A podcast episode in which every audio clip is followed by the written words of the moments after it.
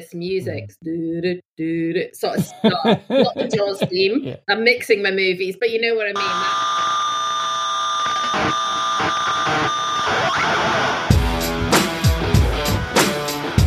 Hello and happy hump day, or Wednesday as most of us call it. Hope you're having a good week so far and welcome to the third of our midweek mini episodes of our Think Like a Brand, Not a Bank series of the Rockstar C M O effing Marketing Podcast.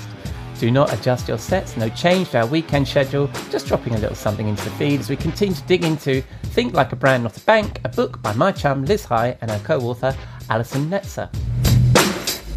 In a moment, you'll hear from Liz, an insight ninja, marketing strategist, speaker and author who's worked with some amazing brands that include Microsoft, Amazon and Dell, and more recently has focused on supporting startup and growth fintechs, banks and credit unions to embrace brand thinking. I'm your host, Ian Truscott. I'm no rock star, just a seasoned B two B C M O with an interesting taste in domain names. And don't be deterred by Not a Bank in the title of this series, as I'll be on hand at looking at how other marketers can apply the research and insights found in this book. The book describes five principles to think like a brand. Last week we talked about the first of those, sometimes do the counterintuitive thing. And this week we dive into the second, embrace tension and create contradictions. But first, we need to pay the bar tab. I'll be back in a moment. We'll be right back after this word. We'll be right back after this word. You may know you're listening to this show along the Marketing Podcast Network, but did you know there are other great shows on M P N to help your business? Christy Heiler hosts a fantastic podcast called Own It. Christy, tell us more about the show. Own It is all about celebrating women and non-binary advertising agency owners. We talk about buying out of the Boys Club of Advertising because less than one percent of ad agencies are owned by women. And where can people subscribe? You can find the podcast at until you own it dot com. We're also on the Marketing Podcast Network at marketing podcast dot net. And of course, you can subscribe wherever you get your podcasts. You heard her. Go subscribe.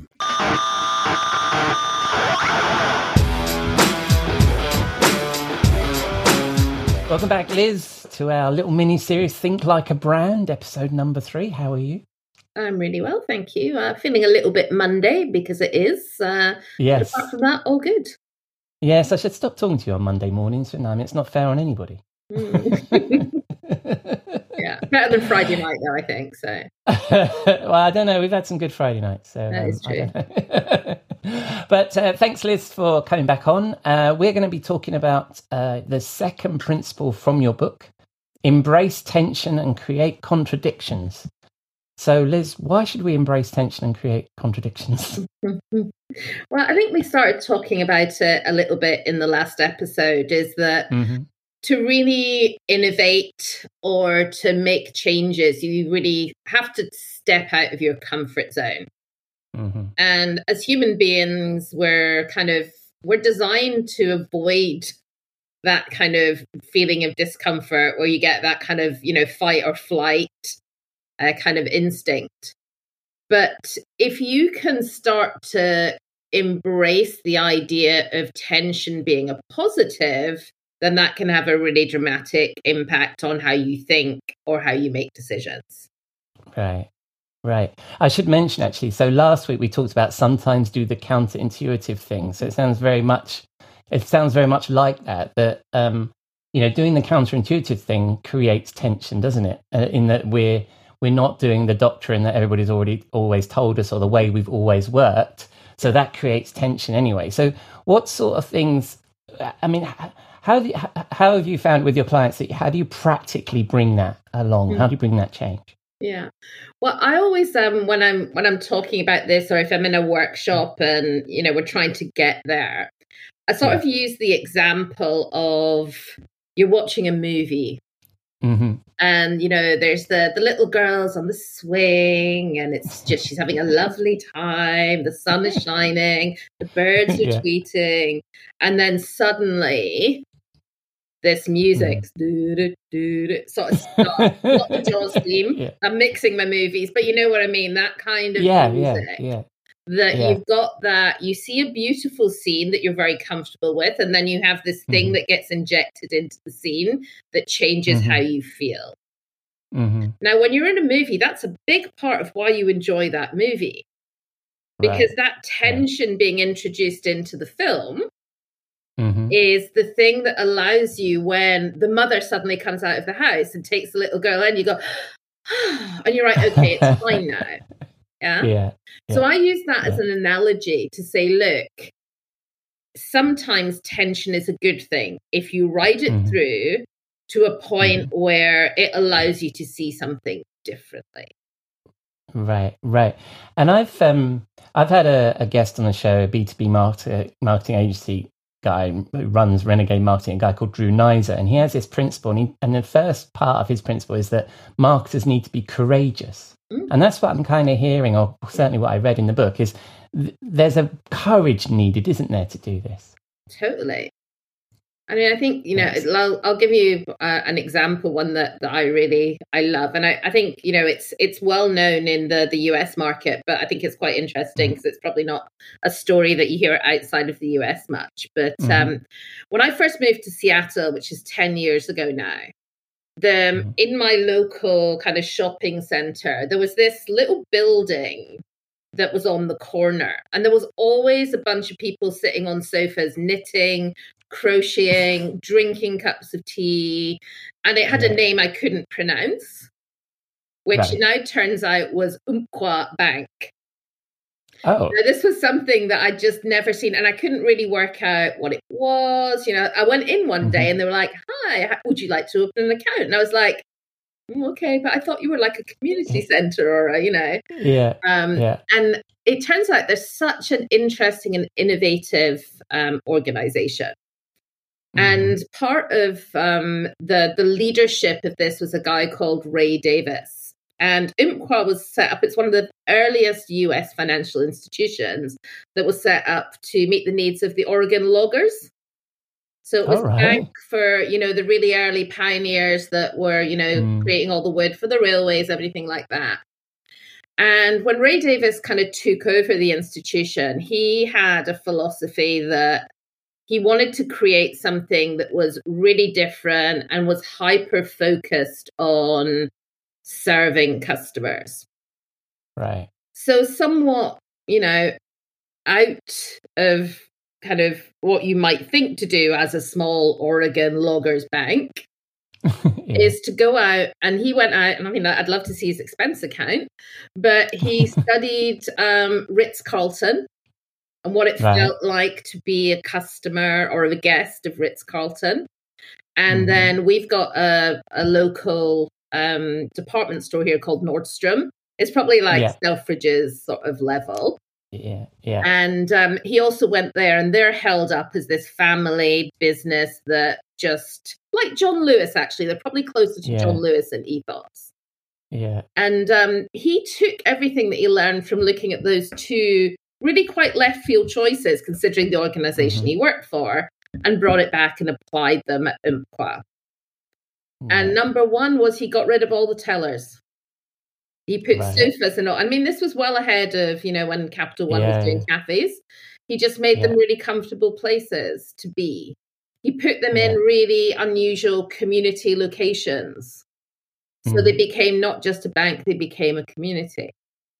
Right. And um, they called them stores. They don't have branches, they have stores. Right. Because, and is that what you mean by the contradiction? Is this yeah. this this mm-hmm. that that they'd created they they'd embrace that contradiction, that that their that experience is nothing like what you would expect from a bank. Exactly, yeah. And it's yeah. based on yeah. the experience of Nordstrom. Mm. And he built it around the Nordstrom work ethic. He looked yeah. at how his um, employees were. You know, they were they weren't bankers. Mm. You know, they were yeah. customer service people. They were yeah, front no, line. And yeah, I've heard a lot about Nordstrom, as I know you have too, mm-hmm. because we used to both work for the same boss, yeah. who was or, who was trained really, I think, in yeah. at Nordstrom. Spent a lot of his career at Nordstrom, and really, and we were a customer experience agency at yeah. the time. Yeah, and um, and he, he and that was part of his ethos, wasn't it? It was mm-hmm. of, of how Nordstrom worked, certainly yeah. back in the day. I mean, yeah. I don't know if the experience is the same at Nordstrom, but yeah. Um, mm-hmm. So you you hear that a lot. So ha- so. If we're talking about the practical ways of doing that part, so you study, you're studying an industry that's perhaps a little bit not like yours. Yep. Um, and because obviously you're you're coming at this from a financial institution's mm-hmm. perspective, but yeah. if I'm thinking about it from a B two B tech perspective yeah. or another perspective, look at the how it's done elsewhere rather than how it's done by your competitors. So we're kind of getting out of that dog, dogma. What yeah. else do you think that? How else do you think we should do this? Embrace tension and create contradiction. Yeah. So I think another another one is to think about how you. how you make decisions and who makes decisions mm. in your organization. Right. Now, this right. is obviously, you know, pretty acute for banks, but I think applies mm. to every single brand. Mm. So right now in the world of banking, most banks are organized around silos and they're organized around customer groups or products. Chief right. loan officer, chief lending officer, chief retail officer, right. chief commercial officer, C F O, mm-hmm. C O O. So if you think that is your decision-making forum, mm-hmm. you're going to make decisions that are about your silo and your expertise. Now, the expertise is critical in the decisions, so I'm not advocating right. get rid of all that. Right. But what about if you had a different set of rules? Yeah. Right. What about if you, and we're seeing more of these coming into banking, you mm. know, digital transformation officer. What if you had yeah. a mission director? Yeah. yeah. Um, yeah. You know, what if you had a chief growth officer, sorry, instead of a C M O? Yeah. Because yeah. you're going to do things well, we're seeing, yeah. I mean, we're seeing that chief growth officer role, certainly in, in B two B uh, yeah. and in B two B tech firms where sales and marketing kind of being brought together, which yeah. is that similar sort of de-siloing of your organization. Yeah. And I also think that to your point is, I guess if I run the loans department, every customer problem, uh, every, you know, my, my hammer of a loan is going to solve that problem, yeah. right? It's, mm-hmm. yeah. it's like a surgeon in a in a hospital. That the you the, the problem can be solved with surgery rather than yeah. with some other some other treatment. So we're so we're looking at our roles and changing our organizations, which isn't a simple thing to do, but presumably, you know, you've got to be kind of that catalyst for change, right? If you're a marketer in that kind of organization. Yeah. And I'm not sure many people would vote for having a a chief growth officer. yeah. So, yeah. I know. Uh, and then and, and then you were talking in the book about um, the tension between simplicity and complexity. And I, I like this because mm-hmm. I see this so much in, in B two B tech about um, simplicity and complexity. It's trying to express simplicity while solving a complex problem and be and making it clear that you're aware of the complex problem. So what do you how do you see that from a financial um, mm-hmm. service perspective from your your I mean, it's You're it's fine. Really interesting. I always use the the phrase uh, "stop when you get to a yes," right. because the inclination for mm-hmm. you know banks, I mean, lots of businesses is just to keep on adding. Uh, one of the yeah. the exercises that we suggest yes. that you do in the book is, and again, I apologize, this is obviously a U S centric example. Go on and look at the Bank of America website. Mm-hmm. with the mindset of being a small business. Right. And then go on and look at the Square or Block, as it is now, yeah. website, and yeah. um, take a look at that. Yeah. Now they are, yeah. it just sums up this stop when you get to a yes thing yeah. completely. Yeah. yeah. So it's about refining to what really matters and knowing who mm-hmm. your target market is. So because most banks have grown up assuming their market is everyone, they've shoved yeah. everything into them. Yeah, yeah. I, I made the same decision um, when when I formed my business is uh, previously when I formed my business years ago, I just went through a high street bank and I won't name who it was. And it was you spoke to a twelve-year-old bank manager or yeah. new business manager mm-hmm. and expl- you know, and it was just horrible. And yet you sign up for one of these new startup banks. And you're up and running within the day, and there's no, you don't have to go see nobody. You don't have to, you know, it's just, it just happens.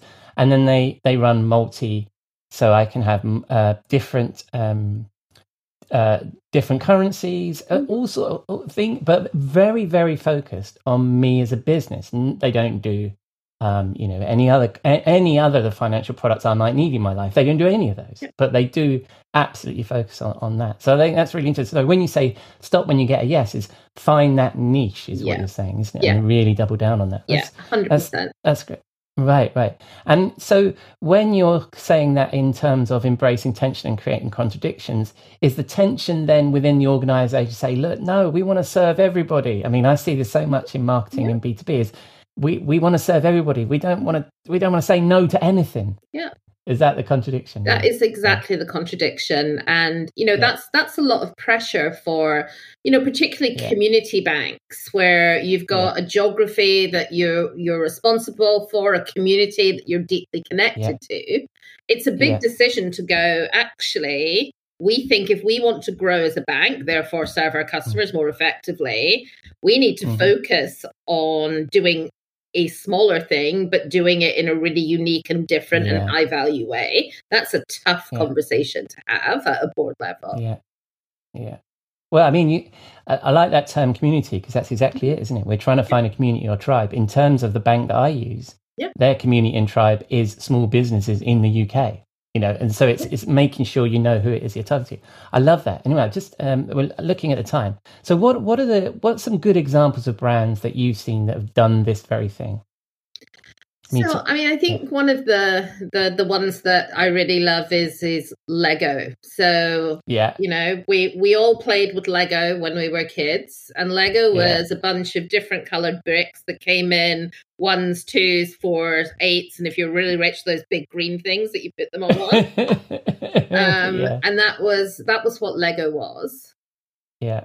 And if you can imagine that we're now in a world where there are theme parks, there mm-hmm. are, it costs a hundred bucks minimum for a franchised mm-hmm. Lego build it set that comes in everything yeah. from Star Wars to, yeah. I mean, my, my daughter who turned sixteen got a bunch of Lego flowers for her sixteenth birthday and has, you know, spent wow. two and a half days trying to build this bunch of flowers. Wow. But it's yeah, yeah. still the same thing. It's still bits mm-hmm. of one, four, six, eight. Sure, there's a little bit more shape, a little bit more color. But mm-hmm. they took something that was really core, thought yeah. absolutely outside the box, and, yeah. you know, created an entirely new business by embracing yeah. that. How do we go from the, one of the most successful businesses ever to something even more successful and really different.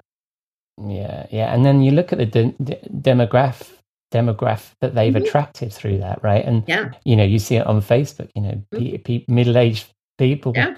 building hugely complex, incredibly mm-hmm. expensive Lego. Yeah. And, and and and like we were when we were kids, like proud mm-hmm. of this big tower that we built. And yeah. I don't think people smash it up quite as much as I used no. to, but there you go. That's So that that's a great example. And you already talked about Umpqua, which yeah. I d- don't know if I'm pronouncing anywhere near how I'm supposed to. No, I think that's. A, I, I, I, I'm still after ten years not entirely sure, and I think I pronounce it slightly differently each time. But I think you're probably on that. I love it. So, um, out of this um, particular principle, what are the three things that we should remember? So I think for me, it's it's the kind of keep it simple so that, you know, stop mm. when you get to a yes. So that for me yeah. is number one. Then yeah. there's a bit of the kind of that that beautiful things are born from tension. So just really mm. emphasizing that.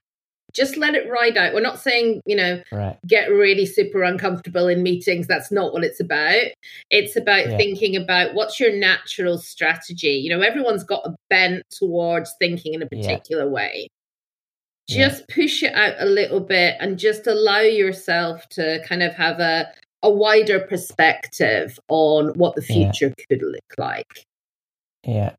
Do you... um? Just on that, and I should have asked a moment ago when we weren't summarising, but on that, it, it, the, the challenge a lot of organisations have is sort of this group thing. You get together mm-hmm. and you have these sort of brand conversations, and what you end up with is the things that least offensive to everybody, and therefore yeah. the brand means nothing, right? But you're talking about, particularly last week as well, where you were talking about counterintuitive thinking. Mm-hmm. That's, that's a bold move, isn't it? And you, you're going to have to risk alienating some of the folks around that table who aren't quite comfortable with that. Is that is, has that been your experience? Uh, yeah, it has, actually. Yeah. Uh, so yeah. I think the, the, just kind of pulling it back, because the third thing I was going to say is that I believe very much in this test and learn and move on. Right. Yeah. Right. And that right. is the the to me the practical way to do it. If you don't have a team that's aligned around an innovation mindset or a growth mindset, mm-hmm. then what mm-hmm. you need to do is you need to bite off a a smaller mini project. Yeah. And right. you make it, you prove it, you go back again. So throw right. data so if- into the mix always. Throw customers yeah. into the mix and get some outside yeah. voices in. You know, that should be what your board is for, yeah? Yeah. If yeah. you've got groupthink here, you know, mm-hmm. who's on your executive board? They should be the ones that are getting you in and out of that groupthink. And if they're not doing yeah. that, then, you know, you need to throw some other people in there that are, are going to just help you to to rethink your your mindset. Yeah, it's like the Umpqua example is look at other industries. Yeah. Yeah, and maybe maybe bring some folks in from other industries who can who can give you some advice on what they did. I love that, Liz. Um, so um, when people, uh, I'm, I'm aside from going to the show notes of this show, where are they going to find you and where are they going to find a link to the book? Yeah, certainly. So you can find me on LinkedIn, uh, Liz High. I think there's only one of me, so um, I'm pretty easy if you search for that. You can uh, uh-huh. find me on LinkedIn. You can also find me on Twitter, and the account is called Brand Before Bank, which is the mm-hmm. letter B and the number four. And then mm-hmm. finally, we have a, a website that accompanies the book, which is conveniently mm-hmm. called think like a brand book dot com. Love it. All right. Well, I'll include links to all those in the show notes. As ever, very nice to chat to you, Liz. Nice to see you. And enjoy the rest of your Monday. And you. Cheers, Liz. Bye-bye. Thank you, Liz. So that's a wrap on this week's episode of Think Like a Brand, Not a Bank, a special for the Rockstar C M O effing marketing podcast. I've been your host, Ian Truscott, and thank you for dropping a dime into your podcasting jukebox, selecting our track and chiving along with us. I will, of course, include links to Liz and her book in the show notes, which you can find on your favourite podcast app or at rockstar c m o dot com, where you can also find all our previous episodes. And if you have any feedback or suggestions, spin the dial on the interwebs and say hello on the socials. We are Rockstar C M O just about everywhere, or email us at hello at rockstar c m o dot com, or please leave a rating or review in your favourite podcast app. I'll be back with our usual show with Jeff and Robert on Saturday, and I'll be talking to Don Richmond, founder of Filmio. Hope you'll again join us for that. Until then, enjoy the rest of your week, and thanks again for listening to Rockstar C M O F M.